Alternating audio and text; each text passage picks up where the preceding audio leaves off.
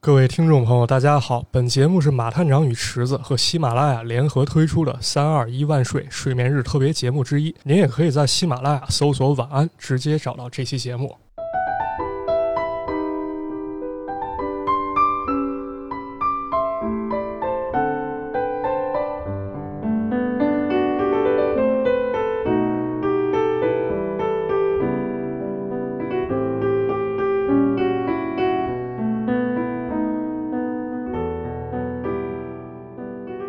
Hello，大家好，欢迎收听最新一期的《马探长与池子》，哎，大家好，我是马探长。我是池子。哎，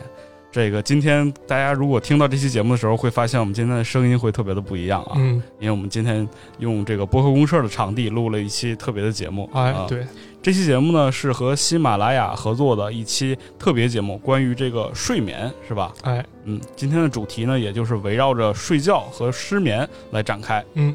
先来聊聊我们自己的这个睡眠状况啊吧，因为我们俩确实在睡觉这方面有一些痛苦啊，啊难言之隐是吧？对对对对。马探长，你先说说。啊，我先聊一聊吧。其实前段时间我一直饱受失眠的摧残，失眠确实是件挺难受的事儿啊。嗯、可能是精神压力比较大吧，就整晚整晚睡不着觉。一般呢，可能到个三四点才能睡着，有时候甚至整晚睡不着。然后睡不着就只能这么硬挺着，扛到天亮。天亮之后又得工作，然后工作完了，等到晚上九点早点上床睡觉，相当这么一状态。啊就是失眠呗，还是？对对对。但你想过你为什么失眠吗？精神压力大，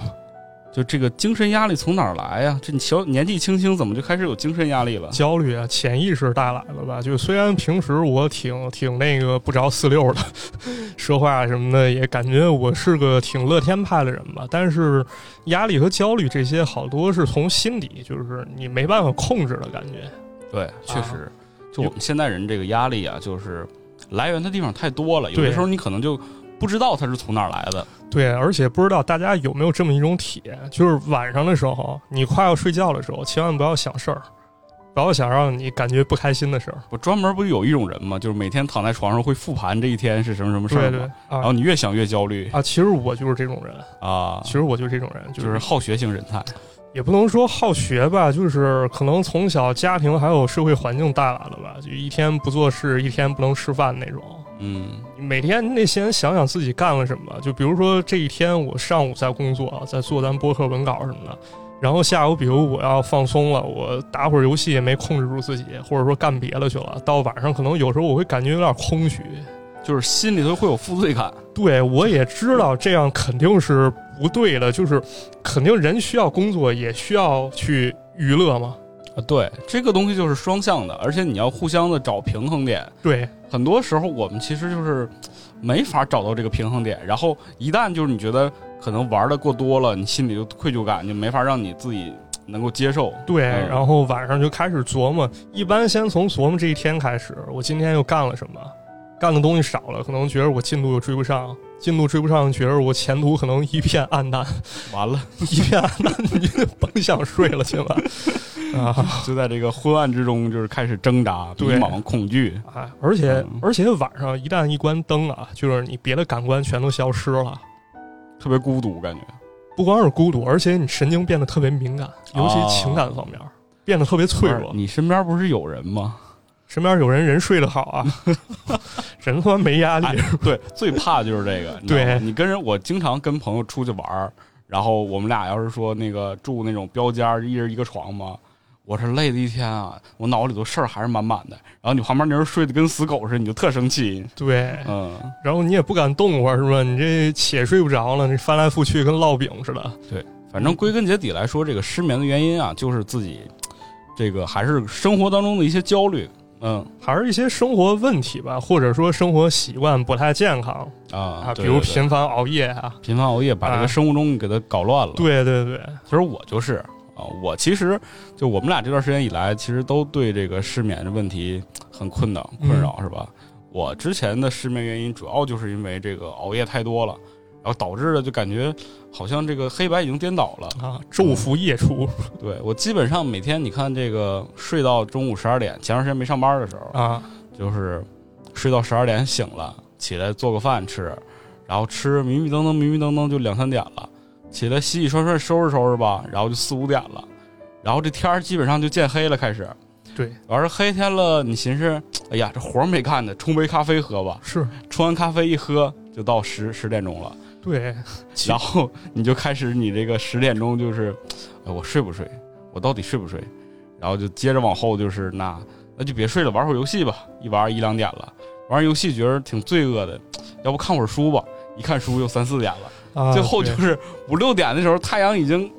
蒙蒙亮了，开始，然后你就觉着，哎呀，我我要不上床睡觉吧？嗯，反正就感觉时间有点不够用，你就对一直从黑夜那块儿找补，对，要是越着不越越乱，反正对对嗯这是无底洞，这这跟小额借贷差不多感觉。对对，而且同时也是也像马探长说的，就是自己也有一些就是焦虑的原因吧，就因为啊去、确实去年来讲，对于咱俩就是这个本身是离开了工离开了这个工作环境，对，对，然后开始自己录一些节目或者自己创作一些内容，没错，对这种这种这种状态和你在公司上班还是不太一样的，是不一样。你我我个人发现其实还挺难的，确实，你因你为得控制住自己。对对对，就是没有这个约束力了，感觉对，没约束力，可能你就觉得大家可能好多人特别羡慕这种自由工作者 freelancer 是吧？是啊，就觉得特别自由自在。但其实对于我们这种在家上班的人，问题最大就是你怎么去规划时间，啊、而且就是人们老说把要把工作和生活分开分嘛。开。对，你一旦在家里工作，你就发现这个混为一谈了，你就没法分开了。对，嗯，对对对，这种就特别麻烦。可能有时候你工作比较晚了，或者说你工作时间突然用来干别的了，那可能就会出现熬夜，熬夜又焦虑，焦虑那就失眠吧，哎，是是吧？而我且把其实这个真的就是越焦虑越失眠，越对失眠越焦虑啊 嗯是，我把睡眠丢了，晚上睡不着，白天醒不了。 你是唱这这种是 什么歌？咦，你安眠药广告 啊？啊，是你吃过安眠药吗？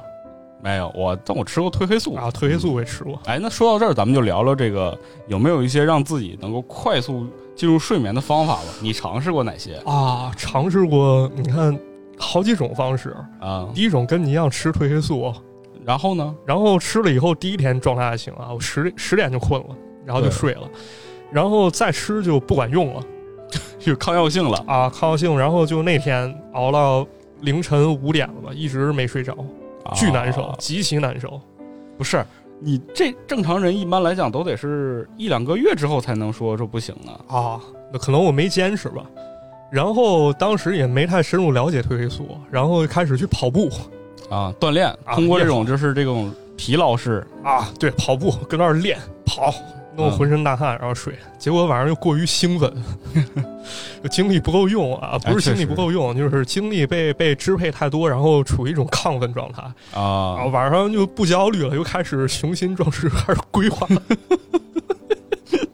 脑子里都有一万个故事。 对对，又睡不着。嗯，然后又开始试一些方法，就是人不是说什么五秒快速入眠法这是哪儿来的五秒快速入 眠？拿一个闷棍嘣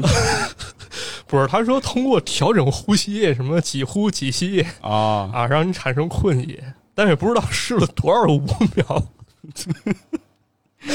感觉我都不会正常呼吸你了。就跟那个数羊数两千多只那个是一样对的，对对嗯，反正特别多。我记得看过那种什么美军什么快速入眠啊对对对嗯就那种就那种，嗯是，没啥太大用。反正没太大用，啊还是不能根治睡眠问题。除此之外呢，还有吗？还有什么让自己快速睡眠的？那其实就只能自己调整自己心态了就是从这个思想上层面啊，想点儿开心的，想点开心的，想点儿高兴的，别老想那不好的，想点儿好的。比如呢，比如这么一想，好像也没什么开心的事儿，完了睡不着 了。今天晚上就得失 眠。不是我经常这样，就是有时候今天感觉挺高兴，心情不错，到晚上开始复盘，我为啥这么高兴？发现这一天好像也没啥开心的发事现儿，自己是个傻子， 对吧？也没收入，也没增加，这也没啥好事儿，没什么进步。完事儿又开始焦虑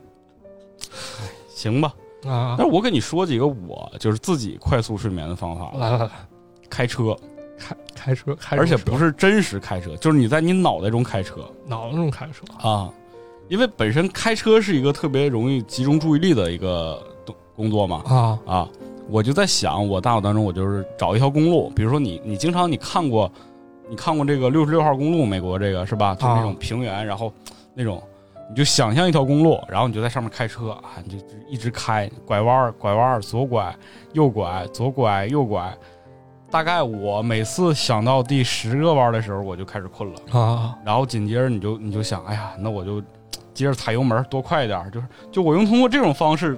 提高这个集中注意力。然后本身你也是在一个昏暗环境嘛，啊，然后你躺在那儿，你可能大概你就睡着了。这是自我催眠，这是吧？但这个呢，最近不太行了，为啥因为就是最近我感觉就是用的太多了，可能啊？就就有点不太行，就是感觉那个路越来越清晰。以前是开车这个路是越来越模糊的，啊，现在就越来越清晰。一会儿成暴力摩托了是吧？对，然后后来我就接着想办法，怎么能够睡得快一点儿，就给自己编故事，编故事啊，在脑袋里头想一个故事啊，自己是主人公，你知道吧？啊啊，这个多么王道的一个故事呢？反正就不能说出来啊，说出来基本上就是不能播那种， 啊，那还是乱七八糟。自己演绎嘛，在大脑当中编一个故事。不是，那那你这行为，我估计大多数男生晚上睡觉之前可能都有这种行为。啊，是吧？ 对吧？我觉得应该也是一个常态嘛啊。我不懂啊，我不懂， 我不知道大概占一个什么样比例。你怎么能不懂？ 不是，我没统计过啊，这玩意儿得用科学说话，你不能把咱们情况带入到所有人啊还好还好，我觉得，但我觉得这个方法挺管用的。啊！然后就是像你说的一些机械性的东西了，机械性就可能就是我起来我得做点啥，跑跑步，运动运动，然后就让自己脑袋就放空一点儿，不是嗯大大晚上跑步可对身体不好不好啊啊，不好，啊！别这样。我我就是有段时间跑步比较晚了，过于亢奋，然后反而你更睡不着。让大家伙儿就别跑步。对，别跑了，嗯而且那个什么，就是可能对你心脏、心肺可能也不是特别好。嗯，你想，你都累了一天了，然后这时候你睡不着，你本来进入一瓶颈期了，然后你突然下去咣咣咣开始练，但是我妈之前跟我说过一个怎么快速睡眠的，她这个就特传统啊。东北不是爱吃小米儿吗？啊，就是你就插插碗小米粥，喝小米粥哎，喝碗这个热乎小米粥，啊，喝完之后你这迷迷瞪瞪的，你可能就睡了对，好像小时候就是你睡不着觉，家里都让你喝热牛奶什么啊。的。对对对，喝喝热牛点奶热啊，的喝点小米粥啊什么对的这种的，啊，嗯。但我觉得就是这些方法都还是要从心理层面上，就让自己先放松下来。啊，对，嗯，这都外界因素吧，都还是比较客观性的，是，主观的还是要让自己这个大脑平静下来，对对对，别想那么多事儿。别想那乱七八糟的，是吧？想不点好行的你就听点我们节目是吧？啊啊，对，听节目其实是特别好的方哎，式。对，其实听节目这就开始我们要提到播客了。啊，就很多人其实是在这个睡前听播客嘛，没错，就是每次可能这一周啊，这你别看咱们发一期节目，有的人可能得听两周，对因为他永远都是听十分钟就睡着了。啊，我就经常这样， 我经常这样。就我特别羡慕这种人啊，现在我已经达不到这种程度了， 啊，我之前那个心理还比较健康的时候经常这样，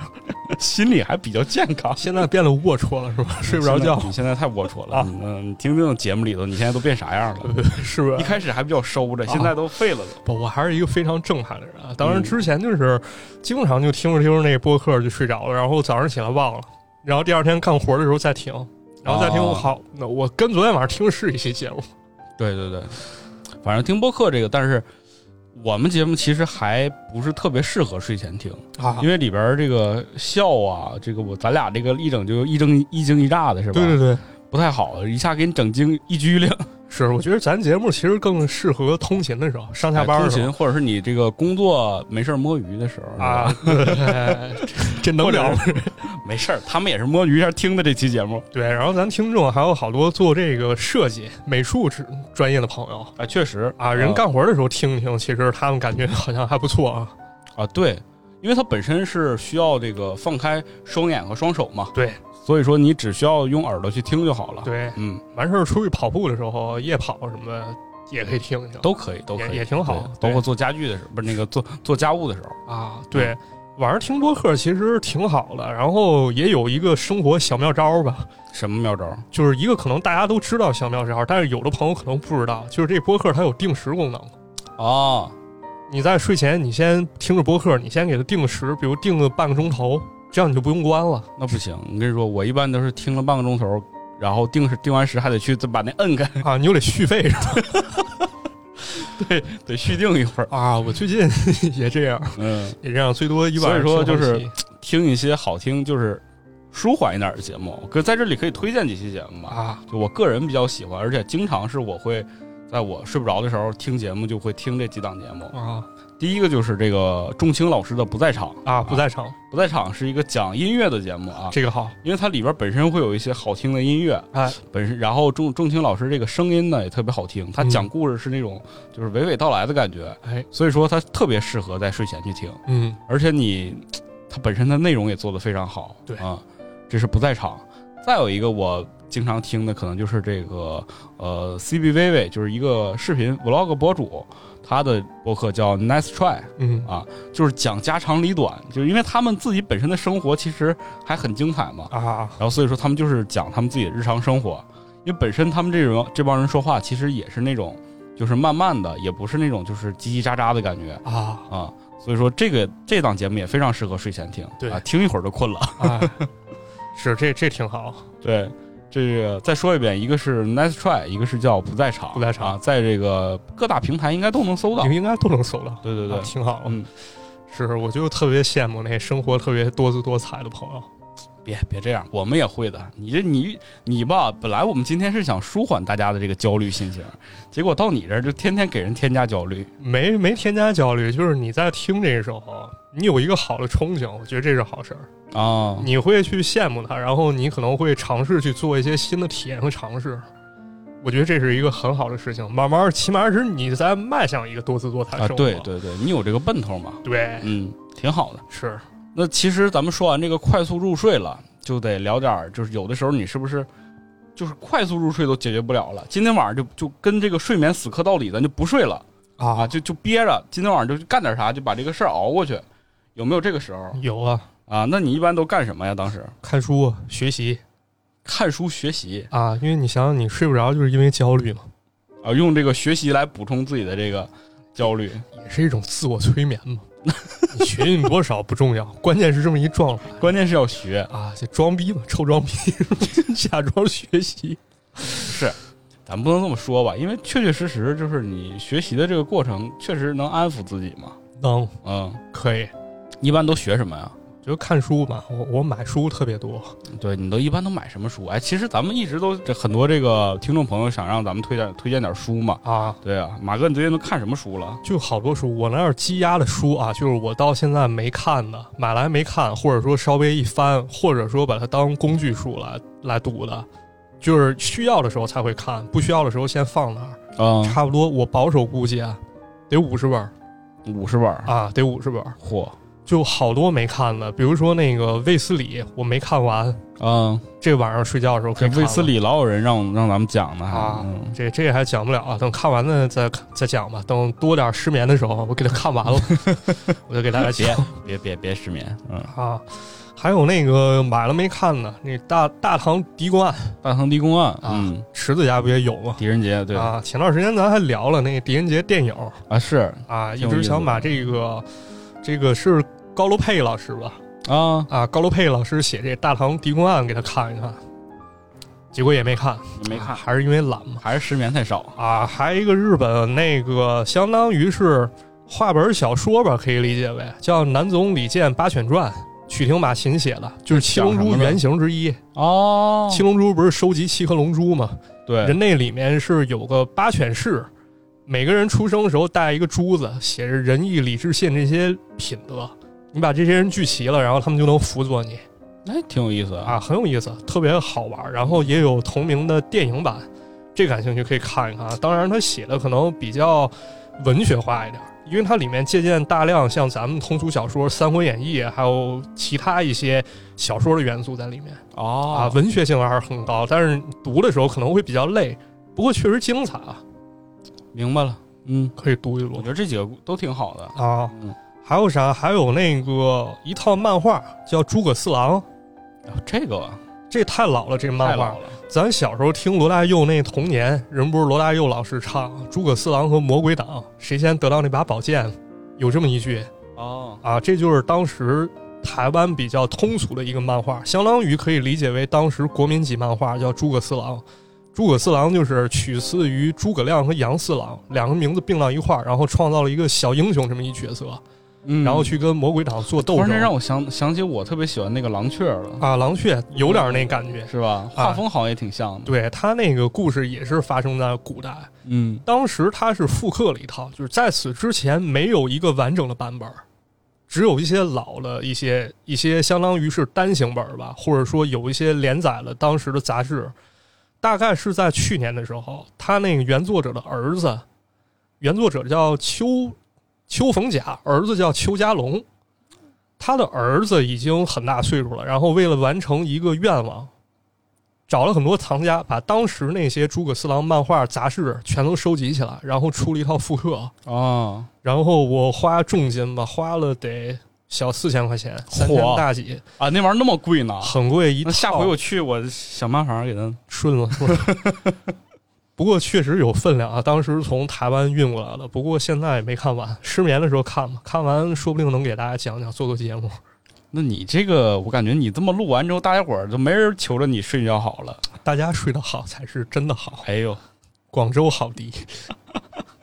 哎，那除了看书以外，你还干喜欢干什么吗？就是睡不着的时候打游戏打游戏，啊都玩什么游戏啊？打那种不太用动脑子游戏，你看像那个炉石传说，反正输赢不重嗯炉要石传说还不动脑子，输赢不重要怪不得你赢不了啊，我赢不了，我一直很菜，玩那个自走棋啊！啊，这都是用脑子的。不是你可以不必那么认真嘛，不必那么算计，那你你玩点儿，大家来找茬不好吗？那那个你太费眼啊，你老得看不是， 行老得瞅着嗯，啊，我跟你说，啊玩游戏这个有一个催眠游戏，啥呀马马里奥三 D 世界，啊我觉得真的很很催眠，啊因为它那个就我最开始玩的时候是在很早很早之前是在那个 3DS 上嘛，对，那 3DS 那个上面巨晕，就玩的我特晕，然后玩一会儿就迷糊了，我就往那旁边一放，我就睡了一下午，哦，就那种你知道吗？那后来在那个 VU 上也玩过，嗯是马里奥银河，啊，也是那种感觉。我就不知道为什么，就是玩那个马里奥的三 D 就特别的晕。可能是建模什么问题吧完了，最近好像 NS 也要上了啊，嗯对可以我我好像看见了可，以尝试一下。，对，可以嗯可以试一试啊，千万别玩那种剧情向游戏，就是你玩一玩剧情向游戏，你就睡根本睡不着了，你就想知道后面是啥。啊，对，就我就一神直海就玩是的，神秘海域当时是拿 PS 玩，PS 四玩，就是我在下午五点左右的时候开始嗯玩，就根本就是一连气儿从头打到尾，啊，打了能有将近八个小时左右吧，八九个小时吧，是啊差不多因为。因为这就跟说书似的，你打多少时间人就有个扣，你就对，老想听人解扣而且神海做的特好，啊，就跟个电影似的，你就一直想看。哎对，，挺好嗯玩游戏这个事儿还是尽量就是大家选择一些比较容易让自己困的游戏。对，嗯。那马探长说什么炉石什么的都特别不容易困，千万别玩啊！啊啊， 嘿嘿嘿除了游戏呢，游戏之外的可能就比较少了吧，有时候去给鱼换换水，看看鱼的状态啊，啊，哎稍，养鱼是不是一个特别这个能够培养就是自己心情的一个东西？啊，确实是很多人我看都养鱼，你就像我室友也养鱼嘛，啊，对，嗯，玩人整个草缸嘛，倒酒同志玩对草缸，对我是玩那什么原生鱼，啥叫原生鱼啊？原生鱼就是原生环境里鱼，好多就是在中国一些小溪流里边分布的那种，就是我国自己的鱼啊，咱们国家自己、哦当然也有国外的原生鱼啊，就是具体理论和定义我理解不是特别清，但是这个养它有一个特别好玩的地方，就是它的一环境塑造啊，你可以自己去搞定，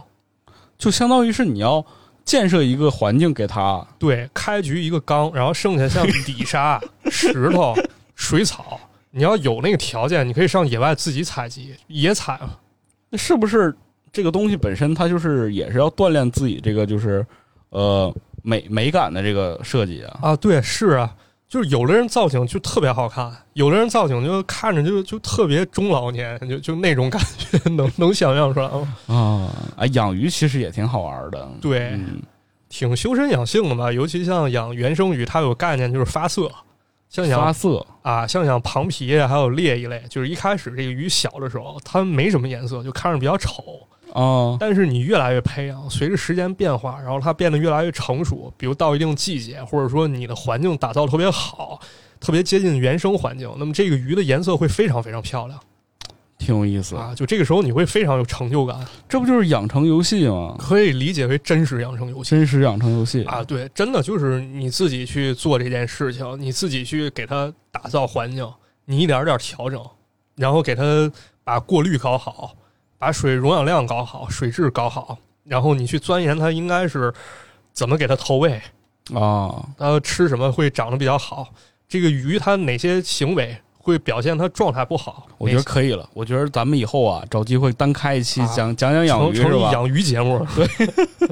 挺有意思的。啊。嗯，将来吧，就是可能讲讲这个对大家睡眠也比较有帮助吧。对，你我跟你说，估计你听着听着就睡着好了，啊，你想象这脑子一堆鱼，嘟嘟嘟嘟嘟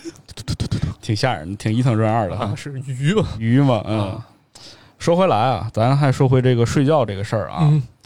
其实除了这个我我们常说的失眠之外，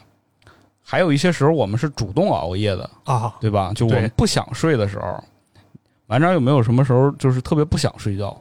其实没有，就是被迫睡不了，没办法。基本上都是这个就是失眠，都没有说自己想熬夜。对，因为我其实是一个特别特别爱睡觉的人，我一般周末的时候两天时间起码得抽出一天，就是进行一纯个纯睡觉，啊，非常非常完整的睡眠，就是尤其下午的时候吃完饭睡，可能就这一下午我你都这在叫睡觉休眠吧？你这可以理解为休眠，就是睡到一个什么状态，就是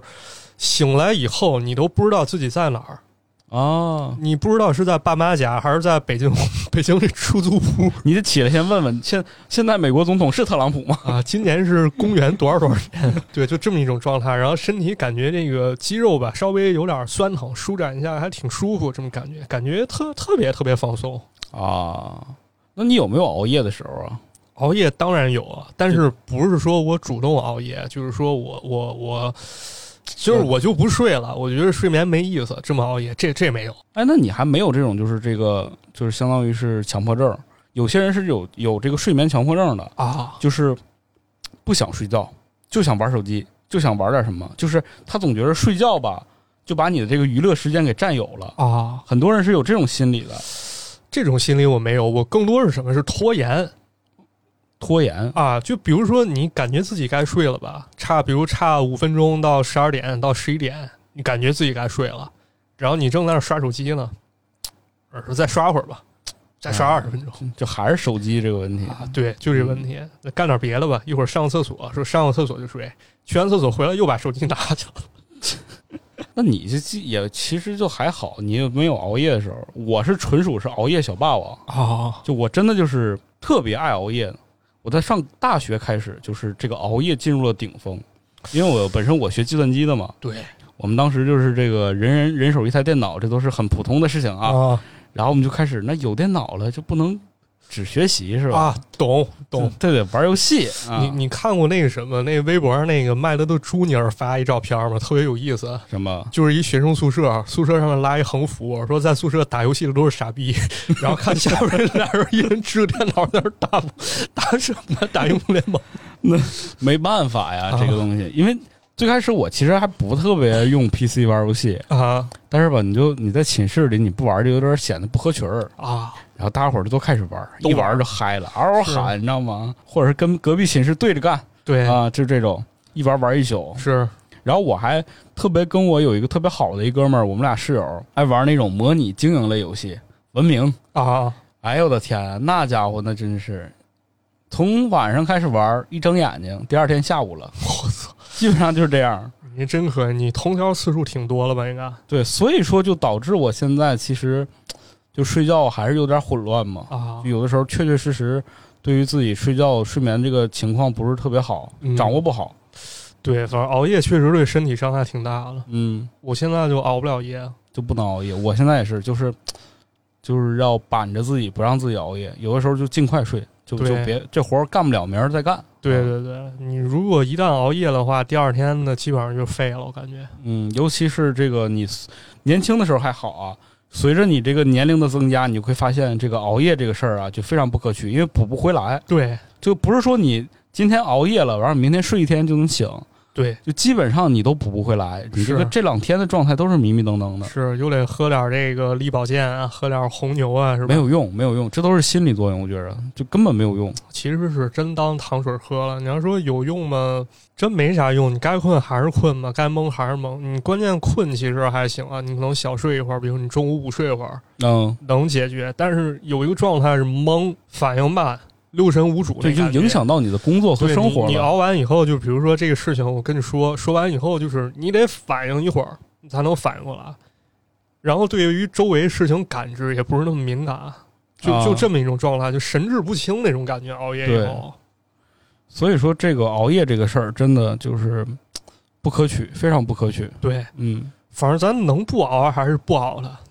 但是现在就是很多公司现在九九六嘛，那没法儿啊。就可能就是有的说都零零七了，是吧？对，就是很多最近去年还是这两年，就是猝死的情况特别多嘛。很多我跟你讲啊，就是有有一次真的特别难受，就是之前咱在做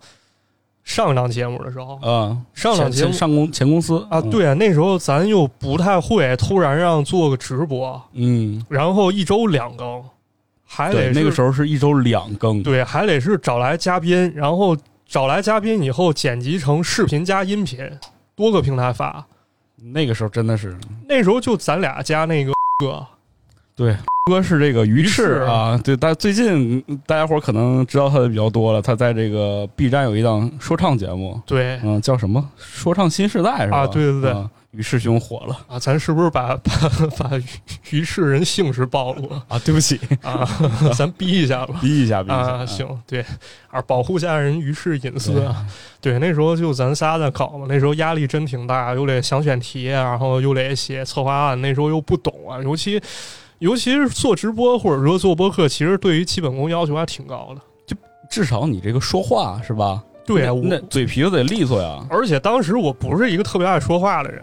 确实，这个跟我就是我也是做了节目之后，开始跟马哥有更多的交流了。对最开始我们俩其实说话很少， 是对，就只是没事儿，他老跟我抛个媚眼儿，是吧？ 不是我有沙眼，我难受， 你那是沙眼 啊我！沙眼，我难受，怪不得你这一天你这老抛媚眼儿。 我靠，不是咱俩隔着得有八米，这你都能看见 啊？啊、不是，那你没事儿老看我干嘛？不是，废话，你你就正对着我前面儿。不是吧？啊啊，对，那时候你搬过来了是吗？对啊，对，反正就那时候咱俩都不是话多的人，那做这个就感觉难度真挺大，压力也大，也焦虑。然后是有那么段时间嘛，就天天熬夜，弄到两三点吧。然后第二天又得录节目，录完又剪什么的，就来回来去这么整，整了一礼拜。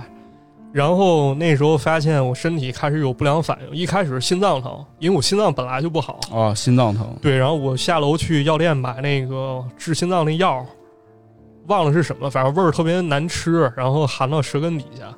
然后还是不行，还得接着干，休息两天接着干。对，这活儿嘛，毕竟是公司交给咱俩的任务。对，然后又干了几天吧，开始发现每到下午四五点开始莫名其妙发低烧。哎呦我天，那时候还是疫情期间，在家工作，真的是工作生活分不开，然后开始发低烧，发到得三十七度六差不多那状态。我啊！我老怀疑我病了，但是我也没感冒，也没发炎。后来才知道，就是我辞了工作之后很长时间，我才发现好像这是他妈猝死的前兆，我的天就是发这种无名烧。太吓人了，这也太吓人了。而且就是关于熬夜这事儿嗯吧，咱千万不要比啊！你千万，而且不要抱有这种心态，就是这个同事他工作能力强，他能熬夜，我也得像他一样，我也熬夜。但是你想想，每个人体质是不一样的，对是吧？对有的对人人熬夜就是没事儿，像我这种先天心脏不好，我可能熬两天，我我他妈我蹬了，我靠！是你就像那个达芬奇，对，他不就有自己的那个睡眠方法吗？，对说睡两个小时，然后起来干多长时间活儿，就他这个人跟人的体质是不一样的。对，这是嗯不一样的。你不能总去拿这些就是。呃，像什么这幸存者偏差是吧？对就是弄用这些东西去类比自己，别别这样。对，嗯千万别，还是对自己好点儿。对，尤其是这个现在工作呀，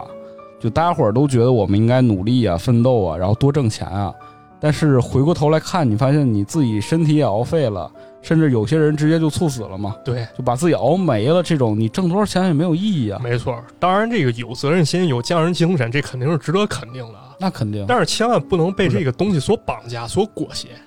努力和这个过分，就是你你要能够分清过过度度，对啊、有些人是努力，有些人可能就已经到过度的程度了。对，呃，所以说你一定要意识到自己是在为谁工作，你是在为自己工作。对，对，老板给你多少钱，他也是一个交换吧，作为你的对报酬嘛。啊、对所以说有些时候大家伙儿，我们是在讲睡眠，但其实我们也是在讲大家伙儿要好好的去生活，让自己的这个生活变得更平衡。对，一般你生活状态好了，失眠状况可能就少了，那对啊，对吧？但是你像就是他们之前也说过，什么有钱人失眠的更多嘛，因为他们也是在每天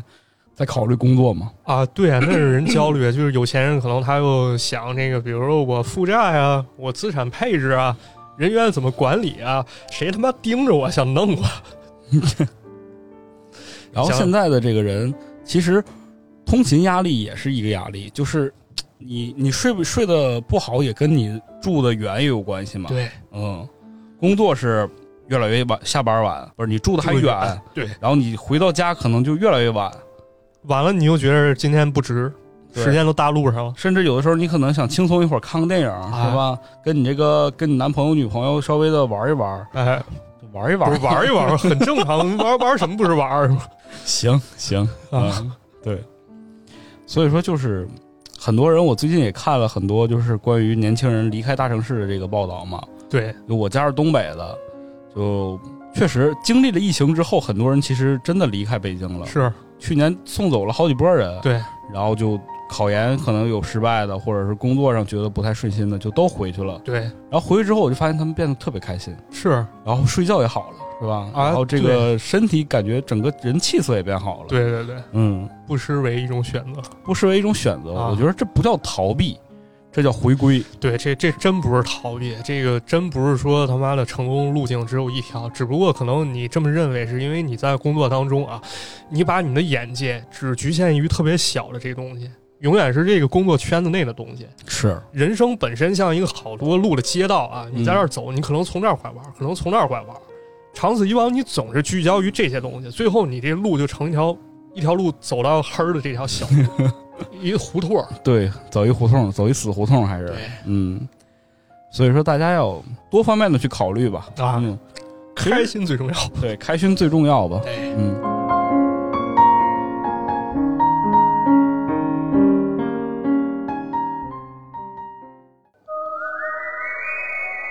那其实这个环节就进入到我们这个节目听众们更喜欢的一个环节了，哎，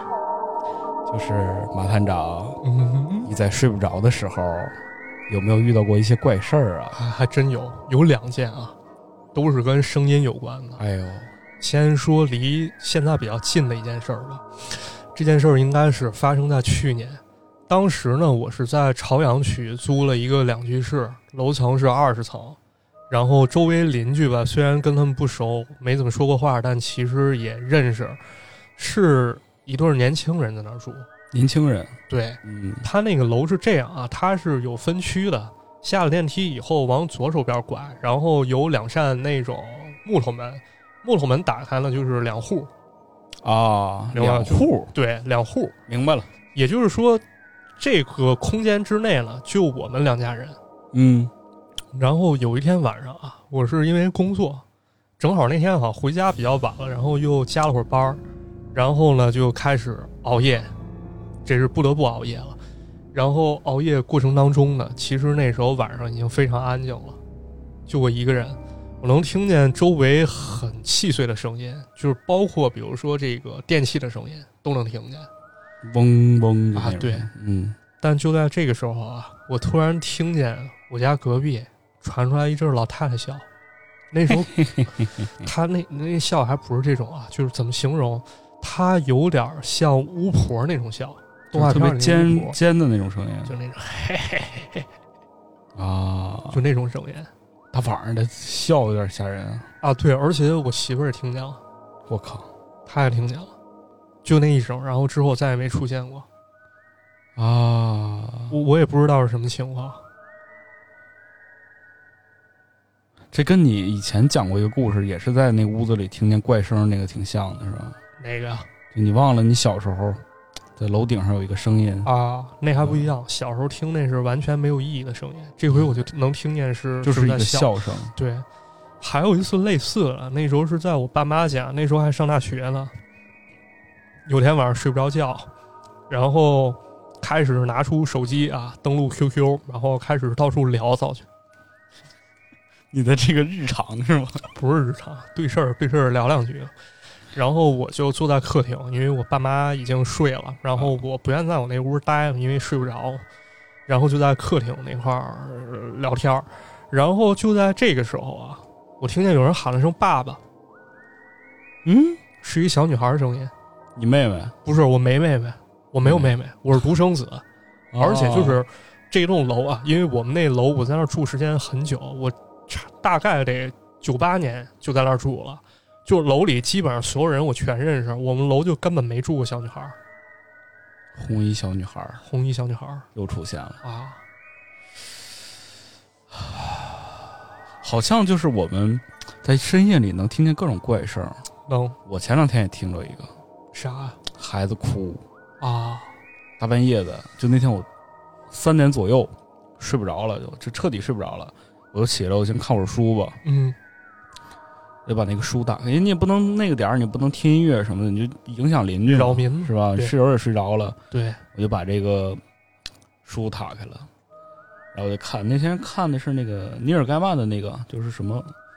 呃，一个短篇集。啊，我正看着呢，我就听窗外有有孩子哭声。窗户外面传来了，对，我就把我就拉开窗帘，我就瞅外边儿没有。然后我刚要说，我说可能那可能是猫叫吧，啊，我就看到啊，特别特别明显，就是在我们家楼的对面那个楼，有一个人把窗帘拉开了，在外边瞅，我操，就说明不是我一个人听见了。都听见了是吧？对，然后这个时候我就在想，我说那这个猫叫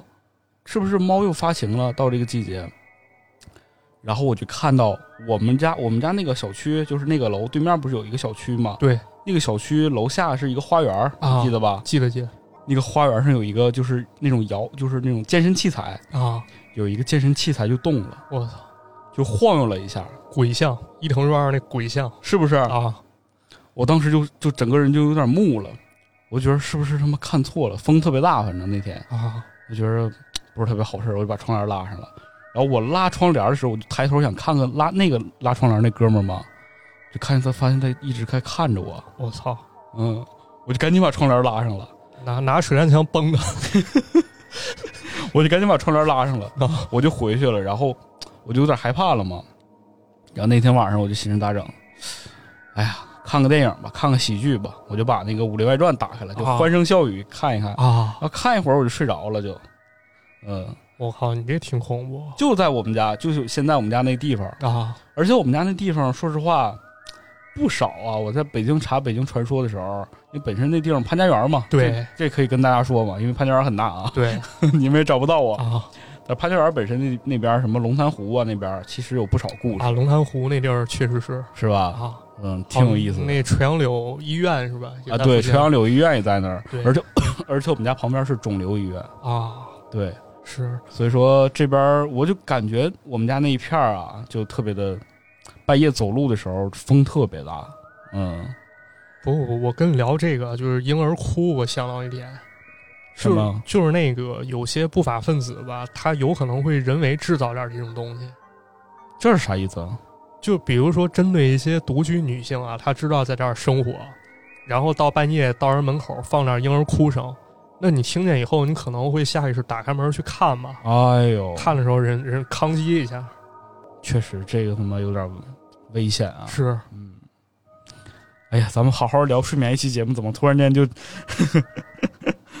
哎呀，行，咱们还是聊回睡眠啊。啊啊！我这儿给大家准备了几个这个啊，几个挺有意思事儿吧，关于睡眠的。啊，一个是跟民俗方面，我最近发现挺有意思啊，嗯，就是咱们看那个《龙珠 Z》，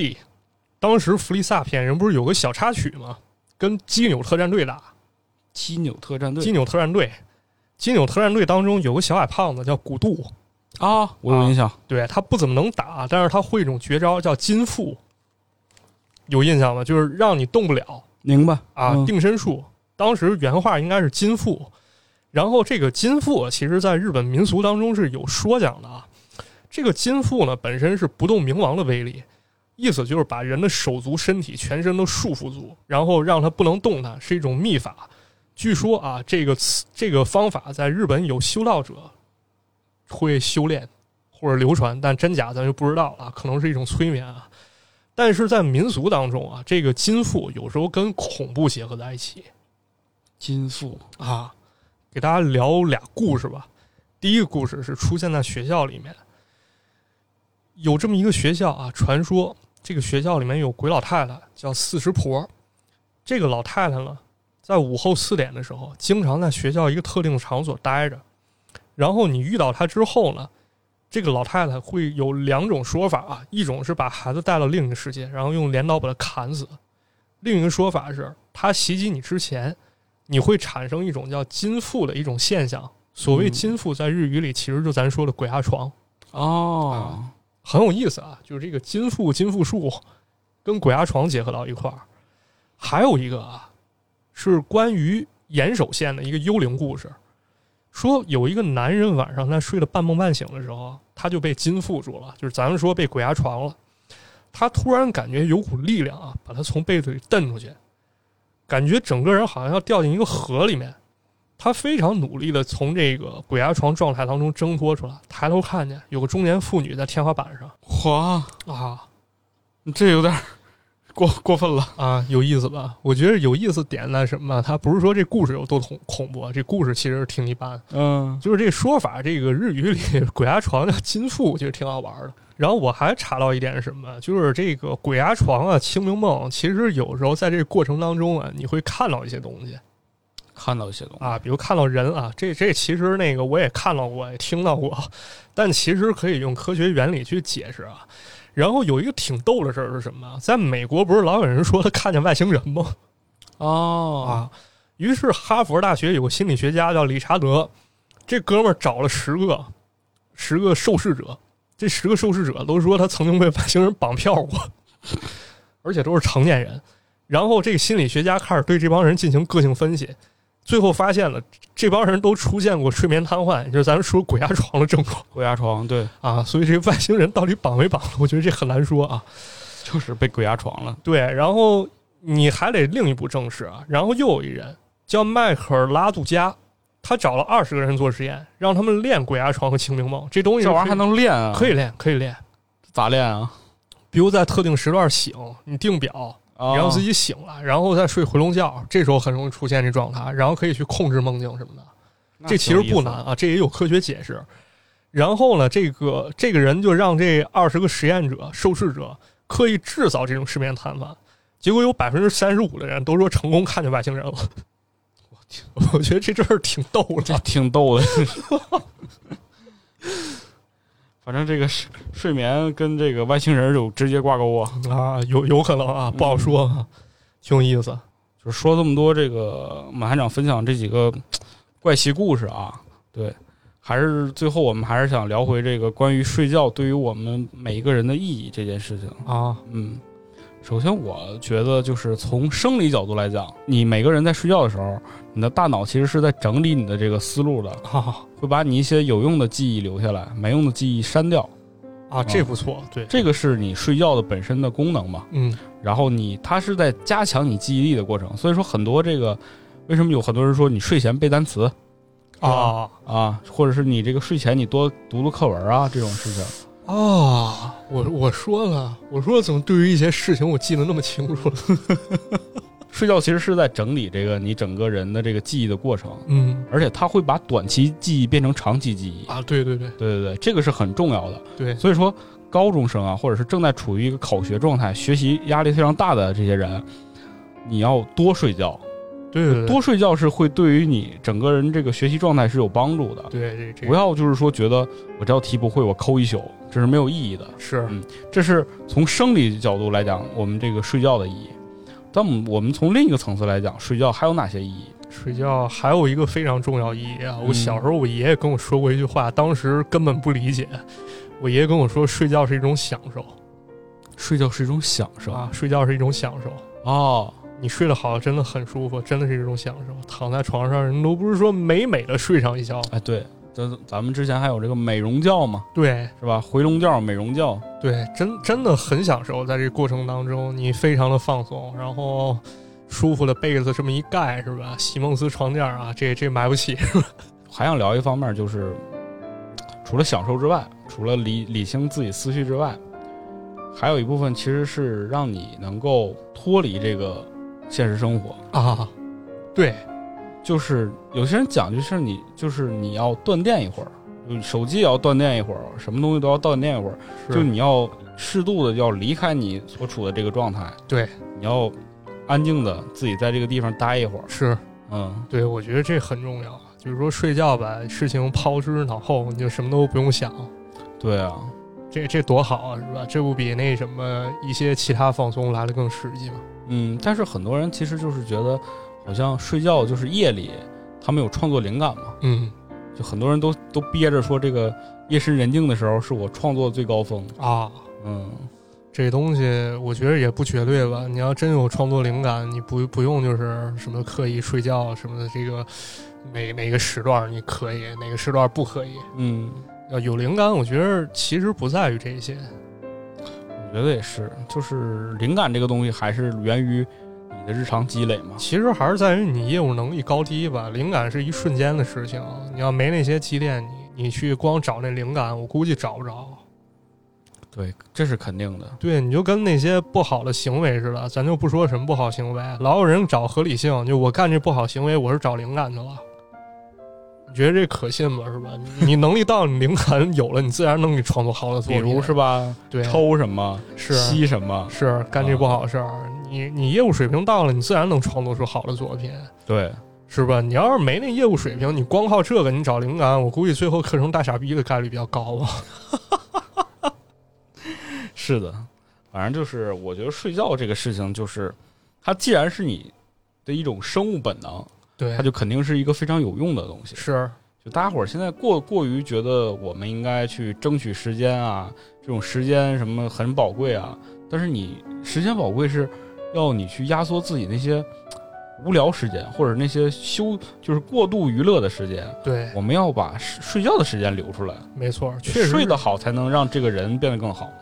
对，确实是这个。反正我特别有体会。你要休息好了以后，你的思路真特别开阔。就比如说八个小时能干完的事情，你可能六个小时你就能干完。效率就高了。嗯，对，确实能提升效率。你就千万不要不要耗着，啊这事儿干不出来，操，就干。干哦，没必要，真没必要。对对，还是希望大家能够有一个好的睡眠。啊，希望大家吃好喝好睡好。对，哎，你记着咱小学的时候学过一篇课文吗？什么口味？那个有个儿子采访他爸完成作业，问爸爸你说三个梦想，他爸好像说什么吃的吃得下饭，睡得着觉，笑得出来。哎呦，他儿子当时就不理解，说那个什这么不都是很正常吗？对，这很正常事情。当时小时候咱也不理解啊，但对但 慢慢的不就理解了吗？是，因为我确实身边有我的亲戚、我的姨啊什么，他们真的就是因为长时间的睡不好觉，然后吃一些精神类药物，啊就是所所谓的睡眠药，精神状态变得真的特别的不好，对，然后以至于影响到了自己的生活，影响到了家庭。是像其实我最近前段时间也在尝试说用褪黑素之类的，让自己能够把，我是想调整自己的这个睡眠规律嘛，嗯，让这个生物节律变得更好一点儿。那现在看来就是，可能还是要从自己心理上面走层次对走，就是对把压力啊，把一些焦虑放下。是想嗯想根治哈这个褪黑素还有那些东西作为辅助，其实还可以。对对，还有一个我没说，就我什么时候睡得特别香啊？啥时候每次剪完节目，啊？看着这个节目上去了，然后我对就把这个电脑一关，手机一放在旁边，我就睡得特别的香。啊，对，你要聊这个，就是我啥时候睡特别香，就是操看电影的时候睡特别香。不是，就是好多情况其实是我媳妇儿强行拉着我一块儿看的，就有时候看着看着就睡着，但是睡得特别香，因为啥？就是你既然能抽出时间去看电影，肯定说明你心情还是可以的。哎，这段时间没什么事儿，对你还是比较放松的。这时候你睡，就是即便周围环境不好，电影电影院多嘈杂，啊对，但但有时候我还能睡特别就好。跟过去在上课时候睡着是一样的。啊，对，老师声多大呀，那嗓门儿嗡嗡的，是，但那时候睡多好啊，就是好睡太香了，好多情况就是你甚至你趴桌上睡，睡醒以后流口水哎，对，流口水，啊，哎呦我的天啊，校服全湿了。是那时候睡特香，巨香，我真嗯真希望我还回到那个环境。我我就是插班到一高中的老师在上面讲，我在后面支个床，就应该啊，我觉得就是旅店应该专门开一个这种东西，你知道吗？对，就是就是一个大通大的一个教室， 哎，你说你通铺不是大通铺，一个大教 室，也别卖什么床位什么的，对，就是那个小桌椅板凳是吧？对，进门这个睡睡觉这个，呃，这叫什么了？睡衣啊，全都是校服，啊是吧？一人进门先发一作业，老师就在上面讲真讲，而且还得是真讲，你知道吗？啊，估计没有几分钟就都睡着了，特别适合那种出外出的人、出差的睡不着觉的，你知道吗对对就你就找一找一课上，一上就完事儿了。也挺好，也不失为一个创业项目。我觉得这个创业项目很好，啊，我看谁抄啊， 我看谁抄谁呗。嗯，希望大家能够有一个良好的睡眠状态，祝大家睡个好觉。也欢迎大家支持我们的节目啊。啊，本期节目呢是和喜马拉雅联合推出的“三二一万睡睡眠日”特别节目之一。那么您也可以在喜马拉雅搜索“晚安”，直接找到这期节目。希望大家多多支持啊！哎，谢谢大家，那我们下期节目再见了，哎啊，感谢大家，下期再见，拜拜。拜拜。